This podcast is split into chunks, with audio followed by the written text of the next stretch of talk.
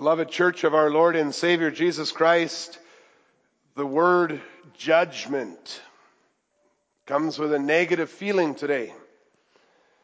Not just because it's socially unacceptable to tell someone that they are not right, but more because people associate judgment with being judgmental or considering some people inferior in worth to others. And so a judgmental person will punish another person by mocking them or ignoring them or harming them just because of their lifestyle or their beliefs or their weaknesses or sometimes even because of their appearance. We would agree that being judgmental is wrong because it fails to recognize that every human being was made in the image of God and that they are a part of His plan in their own unique ways. Christians don't want to be judgmental. We don't want to label people with the words inferior or superior or unworthy or worthy of being our friends. We remember that our Lord Jesus rebuked the Pharisees for being so condemning. And He taught His disciples in Luke 6, verse 37, He said, "Judge not, and you will not be judged. Condemn not, and you will not be condemned." And we look at His life and we see that rather than look down His nose in proud, judgmental condemnation, our Lord Jesus was reaching out. He was kind to the adulterous Samaritan woman by the well, even as He was telling her the truth. He reached out to the sick. He touched the lepers. He was kind to the unpopular tax collectors, even as He called them to repentance. And He washed the feet of His betrayer, even as He warned him about what he was about to do. When we confess that Jesus will come to judge the living and the dead, we have to be very clear that our Lord Jesus was not judgmental like the word is often used today. As judge, Jesus does not make people pay for being different.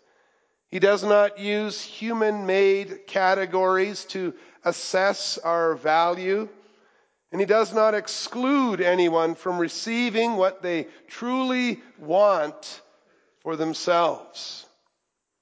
But rather, Jesus' judgments are a revelation. They are a revelation that opens the eyes of all who hear it. His judgments show the world the way things really are. When we understand what the Scriptures teach about God's judgment, we quickly see that all that God says about judgment is not something to be embarrassed about, but it is something to share with the world. And I preached to you the gospel that on Judgment Day, Christ the Judge will confirm that He has made believers innocent. We'll see the promise of His judgment, and we'll see the proclamation of His judgment. When you read through the Old Testament, it's striking to see how many times in the Old Testament the people expressed their desire for the judgment of God. If you look to the prayers of Hannah, 1 Samuel 2, or Solomon in 1 Kings 8. You looked at the Psalms of the people, just think about the two that we just sang, Psalm 7 and Psalm 9. You can look at Psalm 96, Psalm 98. You see this request for God to judge the earth. It keeps coming up. People are praying for this. Isaiah 33 clearly shows us the blessing of the Lord's judgment when the prophet announces, and this is Isaiah 33, verses 5 to 6 and then 22, I'll read it. "The Lord is exalted, for He dwells on high. He will fill Zion with justice and righteousness, and He will be the stability of your times, abundance of salvation, wisdom, and knowledge. The fear of the Lord is Zion's treasure, for the Lord is our judge, the Lord is our lawgiver, the Lord is our King. He will save us. See the association between stability and God's judgment.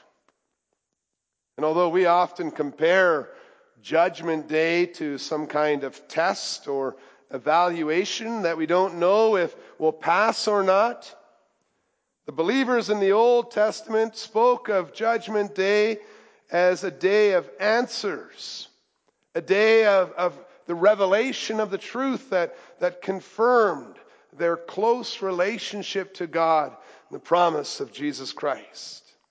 And so the people of God could rejoice in God's judgment because it was always in accordance with the way that He made the world.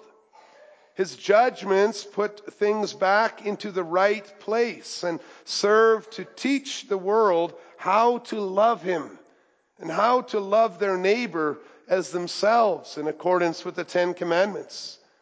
And no one needed to be surprised by His judgments, for God always clearly revealed which path leads to life and peace and which path leads to death and suffering and misery. So Moses and his father-in-law Jethro in Exodus 18, they explained that judging God's people meant warning them with God's statutes and the laws and making the people know the way in which they must walk and what they must do. The judgment comes as a revelation. When God's people talk about His justice and His righteousness, it's like talking about a bright light. It led them to sing for joy. Look at the Psalms 1 and 9 and 119. Because through those judgments, God is restoring life to the earth. He judges the world in the context of His mercy, for He's always faithful to His covenant promises. And like a father who is able to judge his own children with more wisdom and understanding than a stranger judge might be able to do, so also the judge of all the earth, as our covenant God and Father, He takes into account the contrite hearts of His people and the sacrifices they offered up to atone for their sins. He does not judge the world by what they have done, but by what they think about what they have done, how they evaluate what they have done. And so we read in Psalm 51, verse 7, that the great judge of all the earth, He considers whether you are saddened by your sins or not. God does not condemn His people for sins that they are hating and fighting against. He promises the forgiveness of sins for unintentional sins. You can read about that in the sin offering. He looks at the heart and He asks the question, does this person want to live in God's kingdom and submit to Him as Lord and King? Do they show that they hate their sins of rebellion and seek the forgiveness of sins so that they might truly desire to love God and their neighbor? You see a judge looking at your life in this way. Well, people who do not want to serve God and who continue to harm their neighbor by breaking God's laws will be treated as the enemies of the kingdom of God that they are. But anyone who truly wants to serve the Lord, who truly wants to walk with Him, can know that God's grace is sufficient to cover all weaknesses. David knew it was better to fall into the hands of God than the hands of men, because there was hope for mercy in his father's hands. And so God's people long for God's justice. Just like children in a chaotic, unpredictable, volatile home. They might long for the restoration of order and meaning through the loving instruction and discipline of parents. God's judgments really protect his weak and faltering children. God is able to see what is in our hearts. He truly understands what we need, and he diligently protects those who want to walk with him. John 7, verse 24, the Lord reveals that he's not fooled by appearances. We read he's also not swayed by partiality, whether to the strong or to the poor, or to the poor. In God's kingdom, there are no loopholes that allow the wicked and the oppressive to hurt the weak and the humble. And God just announces that already today, so that the wicked still have time to repent. What you may be getting away with now will not continue that way. God is holy and just. You can know very well, and brothers and sisters, that God hears the prayers of his saints, brings the conduct of the guilty upon their own heads. And in this way, he vindicates the righteous by rewarding them according to their righteousness. That's exactly what Solomon prayed for in 1 Kings 8. And that's a great comfort for us. It's a great comfort to know that God is our judge. Our Father is our judge, because it is a guarantee that the church's suffering and oppression will not last forever. The day will come when everything will be made clear. The Scriptures promise that on Judgment Day, order and truth will be revealed to the earth.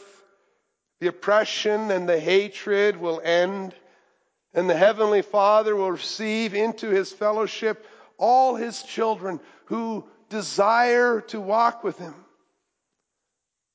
And then we see, it's no wonder that the people in the Old Testament were looking forward to the Messiah that Isaiah announced as a judge. We read about that in Isaiah 11. Verses 3 to 5, they were praying for the one who would come, who would judge not by what his eyes see or decide disputes, but by what his ears hear. But with righteousness he shall judge the poor and decide with equity for the meek of the earth. He shall strike the earth, we read, with the rod of his mouth, and with the breath of his lips he will kill the wicked. Righteousness, we read, will be the belt of his waist, and faithfulness the belt of his loins. And then we see the Messiah's work stands at the center of the proclamation of God's justice. And we learn that the Father has given all judgment to Jesus Christ. That's John 5, verse 22. The Father has given all judgment to the very same person who before has submitted himself to the judgment of God for our sakes. Then we can see why we can preach about Judgment Day without any embarrassment. In fact, we become eager to proclaim the gospel that Jesus is judge, because he is the mediator who came to earth for the very purpose of making us innocent. Now imagine that. Walking into a courtroom and seeing the person who paid for your sins still showing signs that he had been slain. Revelation said it was a lamb that looked like he had been slain. Now being the judge to decide whether you have paid for your sins or not. After paying for you, he will decide if you have paid or not. That's what it's like to have your mediator as your judge. And so when he comes to judge the living and the dead, when he comes to judge you, he is not really judging the quality of your work, but he is judging the quality of his own work on your behalf. You see, if he were to decide that something prevented you, oh Christian, if something existed to prevent you from being received into his Father, into the Father's arms, well, the judge would be condemning his own work as your substitute. That's the gospel of having our mediator and Savior as our judge. It's like having an instructor who fills in all the answers on a test for us before he calls us forward to hand it in to him so that we might pass to the next level. After fulfilling all righteousness for you, Jesus Christ is the judge who will decide if you are righteous or not. And Christ judges us in the context of the promise that God counts Christ's payment for sins as our payment, counts Christ's righteousness as our righteousness, Christ's love as our love. Anyone who believes in Jesus Christ, who died for him, anyone who joins the body which is his church, may know without a doubt that God has removed his curse from them, and they will be taken up to Christ the head, into heavenly joy and glory. That's what we confess in Lord's Day 19. Well, it's not a difficult decision for the judge. And we can already know his conclusion. Since Christ, the head, is worthy, just think of those songs in Revelation, since he is worthy and he is already in heaven, well, his body, the church, is also worthy. And in his judgment, he simply confirms to the universe that he makes you innocent. And so in Acts 10, we read that Jesus Christ commanded us to preach to the people and to testify that he is the one appointed by God to be judge of the living and the dead. Jesus said, this is the gospel. I am the judge. Verse 43, to him all the prophets bear witness that everyone who believes in him receives the forgiveness of sins through him. Well, rather than being embarrassed by the gospel of Jesus Christ as judge, we can go out and joyfully announce not only that God's judgment will bring an end to confusion and to hatred and to isolation that we find under the curse, but we can also announce that anyone who believes in Jesus Christ can have a share in the eternal kingdom of perfection and love and fellowship. And there is a sense of urgency to sharing the gospel with others because we know that judgment day is coming. 2 Timothy 4, verse 1, the exhortation comes in light of this coming judgment. And we know that there is a way to innocence through Christ's atoning work. The judge is our mediator, and his arms are open to receive you. And outside of him, there is no way to eternal life. Do you see? Do you feel it? Do you see how urgent this message is? If you believe that Jesus is the judge, now is time to proclaim the gospel of Christ Jesus as judge, knowing that God uses the announcement of the way to judge the people of the earth. You can read about that in our Lord Jesus' words in John 12, verses 47 to 49. 48, the announcement of the way is being used by God to judge the people of the earth.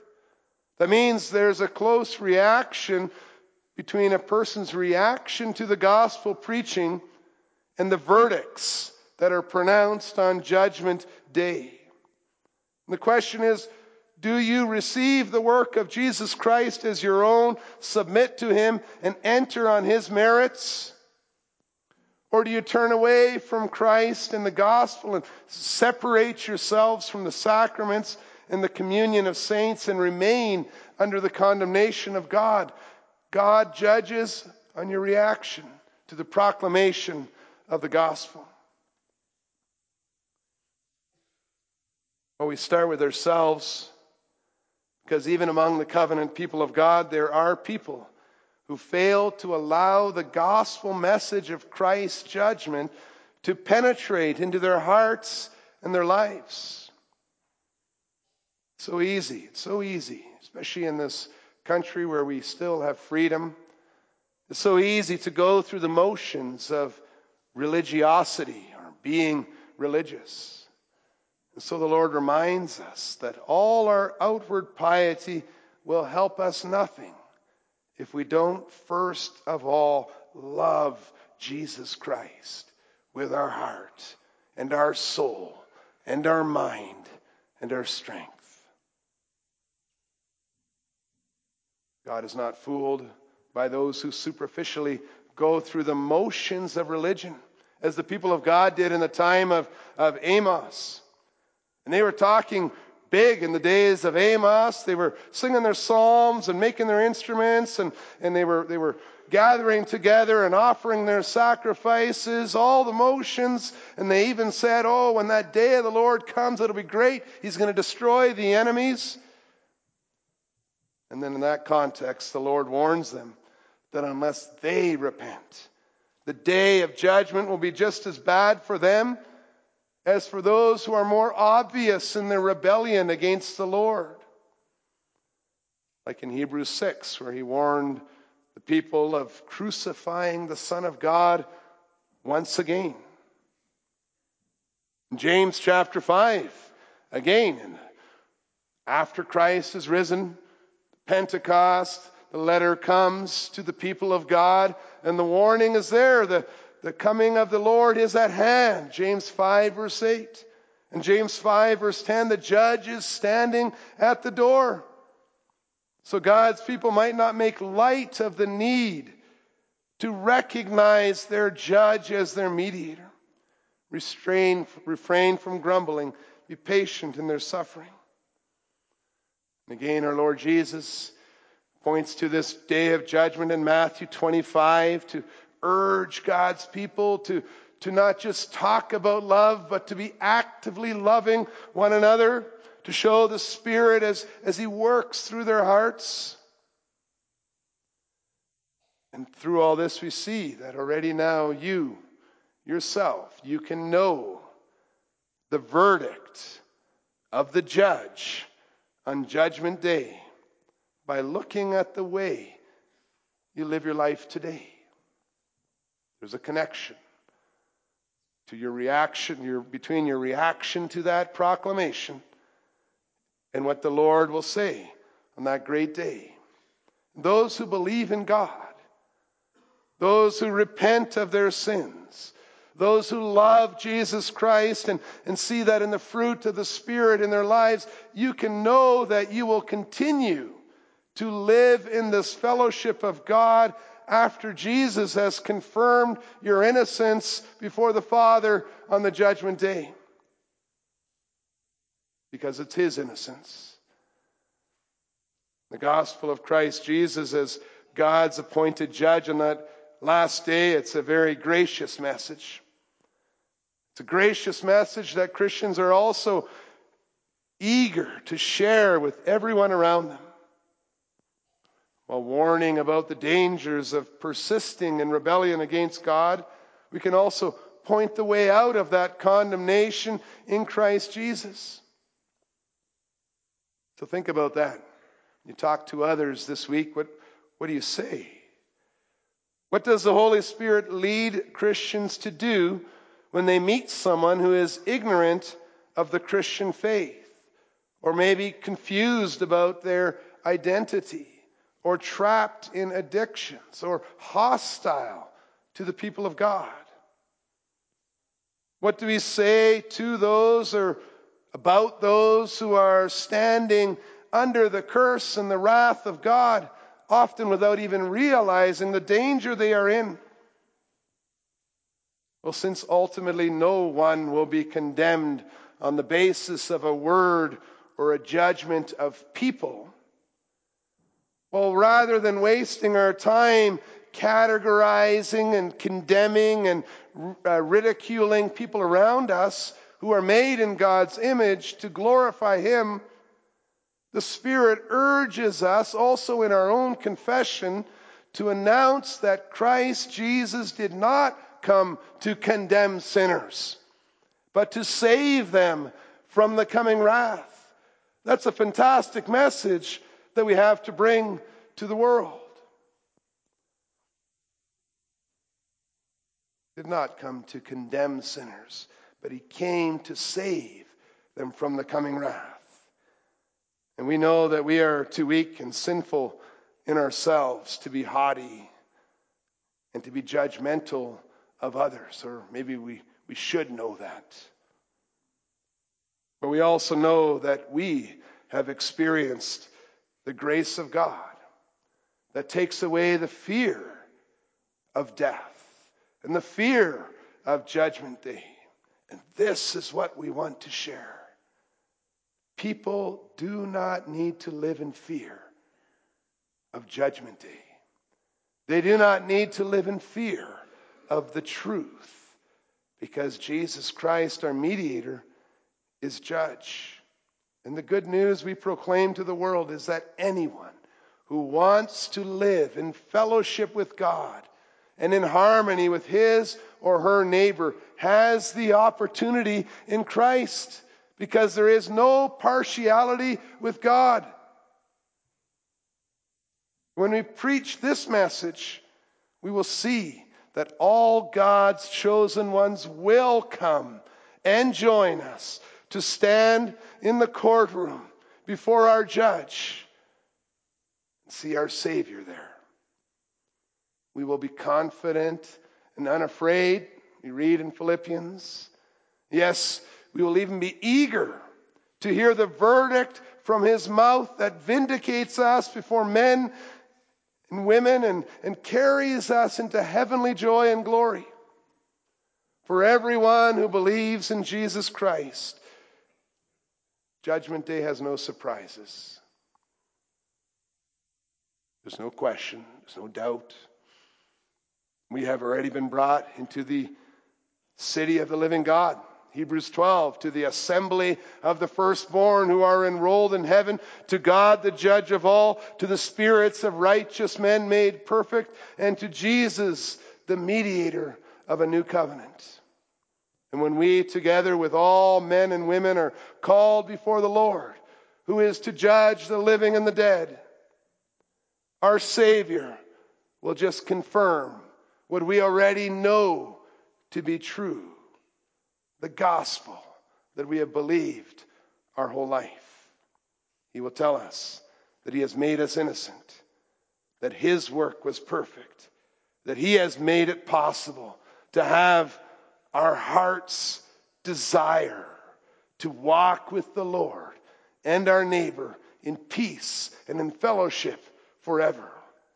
This is the day that God's people in the Old Testament were longing for. This is a day that they were longing for, and that we can still sing the same psalms, the same prayers, because we're longing for the same thing. This is the day the saints in heaven are praying for, Revelation 6. This is the day we prepare for, as we lay aside every weight and sin which clings so closely, and we embrace our Savior. We embrace our judge with the arms of faith. And we sing, gracious Savior, own me in that day as thine. We'll sing that in hymn 70. Amen.